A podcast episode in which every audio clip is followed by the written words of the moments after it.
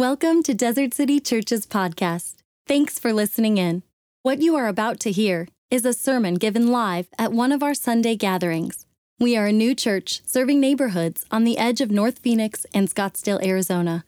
Our sermons are ongoing conversations around a sacred text or scripture in which we find the story of Jesus. We hope they inspire you to love God and others more. If we can serve you in any way or answer any questions about our community, please don't hesitate to ask. You can find out more information at desertcitychurch.com. We are on week nine, the final week of Words to Live By, the series that we've been doing. And uh, every week we've been kind of hitting a popular Bible verse and taking a look at well, what's the context around it? What's really going on? In this verse. And so this week, we're actually looking at um, one of the most misquoted Bible verses um, ever, according to YouVersion online. They said that this was one of the top three most misquoted verses.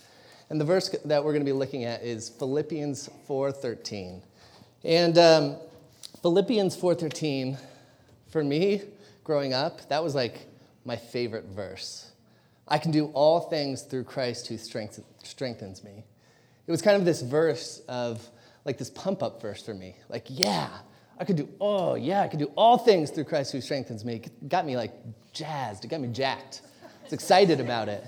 So, you know, you go into a test that you haven't studied for and you're like, I'm going to ace this because I can do all things through Christ who strengthens me. Or I, I would go to a wrestling match and I'm like, I'm to win my first wrestling match because I can do all things through Christ who strengthens me. And, and, I, and I almost started to believe it. And then after a long time of losing wrestling matches and not acing those tests, I started getting frustrated. It, it's the verse that you know, athletes even wear. I think one of the first athletes to wear this verse on their clothes was Evander Holyfield. Does anyone know who that is? Okay, Evander Holyfield is the boxer who beat Mike Tyson. Mike Tyson bit his ear also if you remember that. But, but he, he comes out in this Philippians 4.13, I can do all things through Christ who strengthens me. That means I can beat up Mike Tyson, right? I can take Mike Tyson. And he did. He beat up Mike Tyson. And then he wore Philippians 4.13 when he, when he fought Lennox Lewis, and then he lost. Um, and so did it become untrue at that point? And so what we're going to do is we're going to look at Philippians 4.13, look at what Paul is really saying. Um, but before, before we do that, I want to pray. Lord, thank you for your word. Lord, I, I just pray that you would give us eyes to see and ears to hear what you have for us today. Lord, that um, anything I say that's not of you um, would just be washed away. We love you, Lord. In your name we pray. Amen. All right, so Paul, he's writing um, this letter to the Philippians, and he's writing it from a jail cell. And so, what's going on in Philippians is he's, he's been in jail, and the Philippians have kind of been taking care of him. Of them, they've been sending him food, they've been sending him money so that he can survive in jail. And so, in writing this letter, he, he first he wants to thank the Philippians. He, he, he wants to say, Look, thank you so much for what you guys have been doing for me, for taking care of me while I was in jail. But then also, he wants to, he wants to show them Jesus. He wants to, them to see how satisfying, how good Jesus is. And so, towards the end of, it, of his letter in chapter 4, um, he's kind of getting towards these closing remarks. He's getting towards this ending part. And he starts in verse 10, and he says this I rejoiced greatly in the Lord that at last you renewed your concern for me. Indeed, you were concerned but you had no opportunity to show it. So he says, Look, I, I, I was rejoicing in God that you guys were concerned about me, that you were worried about me being in jail. He says, Look, you, you had no opportunity to show me your concern because I was in jail. Like, I, you couldn't get to me because I was in jail, but I, I know that you were concerned for me, and I think I was thanking God that you were. And then he continues on, he says this I am not saying this because I am in need so he says, I'm not saying this because I need more stuff. Like, you don't need to send me more stuff. He says, For I have learned to be content, whatever the circumstances. I know what it is to be in need, and I know what it is to have plenty. I have learned the secret of being content in any and every situation, whether well fed or hungry, whether living in plenty or in want. I can do all this through him who gives me strength. It sounds a little different when we read it in context, right? Because it's so in our nature to want to make it about us. It's so in our nature to say, yeah, Philippians 4:13, I can do all things through Christ. That means, that means God is gonna, He's gonna let me win, and God is gonna give me money, and God is gonna make me successful. And, and what Paul's really saying is almost something completely different. He, it's not that we can get rich through Christ. He's saying we're already rich in Christ. He's not saying we, we can win because of Christ. He says we've already won because of what Christ has done for us. What Paul is really saying is he's saying, I can endure any situation, all things, because of Christ who gives me strength. Um, do you guys realize that God is most glorified in our lives when we are most satisfied, most content in Him? Um, I'll give you an example of this. Let's say it was my wife and I's anniversary. Um, we've been married for three years, and let's say she comes home from work, and there I am with flowers in my hand. And I say to her, Sarah, nothing would bring me greater joy than to spend tonight with you. Nothing would make me happier than to take you out tonight and, and just spend all night with you. Now, no woman nor Sarah would ever say, That is so selfish. it would bring you joy, it would make you happy? Because the truth is, when, when I find satisfaction in my wife, it, it brings her honor. It's, it's not a selfish thing, it's, it's a thing that actually brings her honor. And the same is true with God. When we find satisfaction in God, when we find contentment in God, it brings him honor, it brings him glory. Um, in 2002, Chris Tomlin came out with a hit song. Um, and we, you probably sang it every week in church if you were in church from like 2003 to 2007. Uh, it's the song called Enough. And in that song, he uses these lyrics. He says, All of you is more than enough for all of me. For every thirst, for every need, you satisfy me with your love. And all I have in you is more than enough. I didn't even have to look at it because I know it. right? We sing these songs um, and, and, we, we proclaim these things that you, like all you are more than enough for me. You are, you're all I need. You, like you satisfy me. Nothing else satisfies me. And we sing these things, and oftentimes our life doesn't match. Our life doesn't look like that. Like God is all satisfying. Like God is, is all we need to be content. Like God is so fulfilling.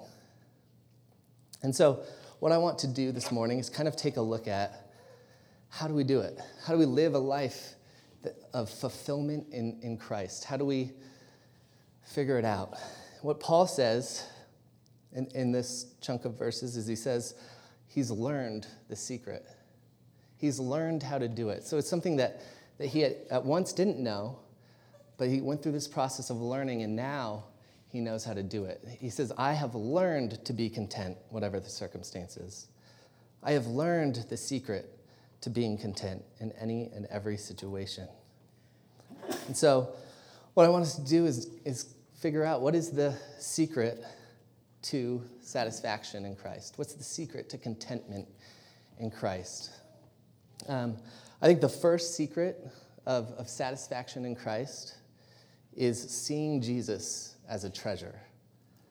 If we see Jesus as a treasure, uh, you guys know the, or maybe not, but uh, Jesus tells a parable of, of a treasure buried in a field. In Matthew, he says, The kingdom of heaven is like a treasure hidden in a field, which a man found and covered up. Then, in his joy, he goes and sells everything he has and buys that field. He says, Look, the kingdom of God, God, I, Jesus, am so much of a treasure that it would be a joy for you to, to give up everything in order to get that treasure. Do we experience Christ as such a treasure that it would be a glad transaction for us to give up everything we have for Him? Is it really a happy trade off? Is, is God really that valuable to us? Do we see Him as a treasure? See, Bill Gates is the richest person on earth, right? He's been the richest guy on earth for a long time. Does anyone know, have a guess how much money he has? He's got $86 billion, okay? 86 billion. That, we can't even begin to quantify how much money that is. Eight, with $86 billion, you could pave a road to the moon and back 14 times with $1 bills. Okay, with $86 billion, you would have to spend $5 million every day to spend it by the end of your life. If some of you would have to spend 10 if you're a little older. Okay, so let's say Bill Gates come in, comes in here and, he's, and he says, Look, I want to give you all of it, all $86 billion. It's yours. And he writes a check for 86 billion and he hands it to you. Okay, imagine the feeling that you would have holding this check of 80 like this is this is unbelievable 86 billion like hopefully you tithe it because then we'll be well, we'll be doing good um, but 86 billion dollars I, I mean that's unbelievable and then let's say after church, so he hands this check to you in church. After church, you walk out to the parking lot and you see that your car is gone. And you realize someone has stolen your car. At that point, what do you do? You throw up your hands and you're like, well, today was horrible. This stinks. No, what would most likely happen is you would see your car gone and you would say, oh well, I got 86 billion. I don't care. Like, what? My 2007 Honda Civic is gone? I have 86 billion dollars. It does not matter. You see, when, when we see Christ as such a treasure like this, suddenly it becomes easier to become content in all situations. Whether good things are happening or bad things are happening, I still got my 86 billion. I still got this treasure in my hands. You see, men and women throughout the Bible have experienced this. They've, they've treasured Christ like this. In Habakkuk chapter 3, Habakkuk writes, Though the fig tree should not blossom, nor fruit be on the vine, the produce of the olive fail, and the fields yield no food, the flock be cut off from the fold, and there be no herd in the stalls. Yet I will rejoice in the Lord. I will take joy in the God of my salvation. God, the Lord, is my strength. He makes my feet like the deer's, He makes me tread on high places. So here's Habakkuk, and he says, Look, all of the crops are dying. If, if, if we wake up and all the crops are just gone, and, and not only that, but all the animals that we're raising to eat, those are gone too. If everything goes bad, if we are literally starving to death, there's nothing for us left. He says, I'm still going to rejoice in the Lord. There's no conditions for me to rejoice in God. It's not if He gives me stuff, then I'm going to rejoice. It's I don't care whether I have it or not, I still have God. And that's what I'm going to rejoice in.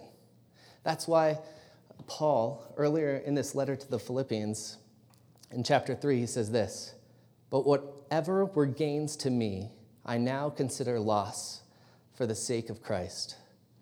What is more, I consider everything a loss because of the surpassing worth of knowing Christ Jesus, my Lord, for whose sake I have lost all things. I consider them garbage that I may gain Christ. He says, Look, everything else in comparison is just garbage. Like, I, I, will, I would gladly lose all things because the surpassing worth of knowing Christ, of, of having this relationship with my God, is so great that everything else, the word garbage literally means dung. It's just, it's just poop compared to knowing Jesus and loving Jesus. And so, do we see Jesus as that treasure? The second thing then the secret of satisfaction in Christ is, is that we get to fix our eyes on that treasure. So not, not only do we see God as a treasure, but now we fix our eyes upon that treasure. I, I think oftentimes I need to come back and ask myself this question where are my eyes fixed? What am I looking at? I think so often I, I start out, okay, I want to be focused on Jesus. I want to fix my eyes on Jesus. And I start out looking at him, and then I have this like spiritual ADD where all of a sudden uh, I'm like, what, is that over there? I saw, what is that over well, Jesus, hold on, I got, there's something over here that I'm looking at now. And what is that? And so what happens is we, we tend to get these idols. When I say the word idols, I, like well, when I hear the word idols, I automatically think of like a golden statue of a cow, or I think of like some guy at home like praying to like a little shrine in his house of a bunch of different weird statues. Uh, that's not really what I'm talking about here. What I'm talking about is that there's this desire that we have in our hands. And, and, this desire might not be inherently bad. It might not be something that's, you know, biblically wrong. But what begins to happen is we begin to close our fingers around the desire. And we begin to hold it tighter and tighter. And it becomes a non negotiable. We begin to say, God, you, you do whatever you want. I will do whatever you want, God. But you just can't touch this thing. Like, this thing is mine. You cannot have this thing. And so you do whatever you want. Like, I will, I will go wherever you want. I'll do whatever you want. But this one thing, I need this. This is a non negotiable for me. Don't touch it. The problem is, when we have these idols, we oftentimes just want to ignore it. Um, some of you might know I have a kind of big fear of sunburn. Might be a strange thing, but I'm a ginger bearded fella and I get burned pretty easy. And, and as a kid, I got a lot of sunburns and it was horrible. And now all the kids have swim shirts, which you know wasn't really a cool thing back in the day. And so I got a ton of sunburns. And so I, I eventually, am, I'm so afraid of sunburn now that I'll, I'll like reapply every 10 minutes um, I'm, I'm like a big freak about it. But a couple years ago, I got a sunburn um, on my shoulders, which is the worst spot, I think. Um, and I, I remember thinking, okay, maybe if I just don't ever look at it. Like maybe if I just, and so what I did, I literally did this. I was in college. I, I didn't change my shirt for three days. I put a shirt on and I just like pretended it wasn't there. And so I probably smelled horrible, but I, I kept this shirt on because if I took it off and I saw it, then it was like real and it was there. And, and then I started like thinking about it all the time and started worrying about it. And so I just wouldn't look at the sunburn. I think the, our, our problem with idols is like my problem with sunburn is, is that so often we just want to pretend like they're not there. We just want to pretend like, yeah, it's fine, it's no big deal. I'll just hide the hand behind my back and, and we'll just, we'll be good. And the truth is, we really need to take a hard look at our lives, take a hard look at our idols. We need to kind of admit what's going on in our lives. We've got to wrestle with these things with God. We need to ask, where are my eyes fixed? What have I, what have I been looking at? Um, I think what's, what's crazy is when we fix our eyes on Jesus, something incredible starts to happen. Um, I have a little video up here. It's a little test. And I'm, I'm wanting everyone to participate in this test. And you're going to count how many times the basketball player is wearing white past the basketball. How many right. passes did How many count? passes? Anyone? 15, 16, 13? How many was it? It was The correct answer is 15 passes. passes. All right, here's the crazy thing. Did but you, see, did you the see the gorilla? Who saw the gorilla? Raise your hand. Oh, wow, a lot of you. All right, who missed the gorilla? Who was counting passes and completely missed it? Okay, there's a few of you. So, what this is called, it's called the selective attention test. And what happens is you get so focused, usually, I don't know everyone here saw the gorilla. It's like pretty crazy. I've done this a lot of times. And Usually people don't see the gorilla. But what, what's supposed to happen, I guess, is that you are so focused on what, watching these guys in the white shirts pass the ball back and forth, and you're so focused on counting and making sure you don't miss one, that this, this gorilla comes by in the background and you just completely miss it. It's, it's selective attention. It's, this is why they say that like motorcycles are more dangerous. It's because everyone's looking for a car when they're out on the road, and that when, you, when you're not looking for a motorcycle, they kind of disappear. It's harder to see because you're not looking for it. And the thing is, when we begin to fix our eyes on Jesus, the, the gorillas of life tend to, to fade into the background. They tend to become smaller and, and, and suddenly fade out of our vision. The, the hard things of life begin to not seem so hard because our eyes are focused on Jesus. Um, the third really secret to satisfaction in Christ uh, is just experience. Paul says, I know what it is to be in need, and I know what it is to have plenty. He says, Look, I, have had two experiences. I've, I've been in this place where I am starving, where I, where I need stuff, and I know what it is to, to live like wealthy, to, to live where I have more than enough. I have this experience of suffering, and I have an experience of an abundance. And because of those experiences, I know how to be content in Christ. Job, um, when we talk about suffering, Job is always the first one to come up. Because for Job, in a matter of moments, his whole life fell apart. In a matter of moments, Job's business collapsed, he goes bankrupt, his marriage goes south, his children die, he contracts some pretty horrible diseases. And Job responds by saying, The Lord has given and the Lord has taken away. Blessed be the name of the Lord. Now, I'm not saying Job didn't wrestle. I mean, Job struggled. He wrestled with God. He was super upset at times. At times, he, he was just crying out, What is going on? At times, he, he was fighting. At times, it, it was just horrible for him. But in the end, Job finds his true satisfaction not in the stuff, but in the Lord. There's something special, I think, that happens in our suffering that connects us to the God who suffered the ultimate price for us. There's a, there's a connection there that when we suffer, we join in Christ's sufferings for us. And then there's a man who really has kind of an opposite story. It's King Solomon. The Bible says that King Solomon was wealthier than any other man, any other king. He had it all. He had power and success and money. Whatever he wanted, it was his. And, it, and in the end, he says, it didn't really mean anything. In Ecclesiastes, Solomon says, I denied myself nothing that my eyes desired. I refused my heart no pleasure. My heart took delight in all my labor, and this was the reward for all my toil.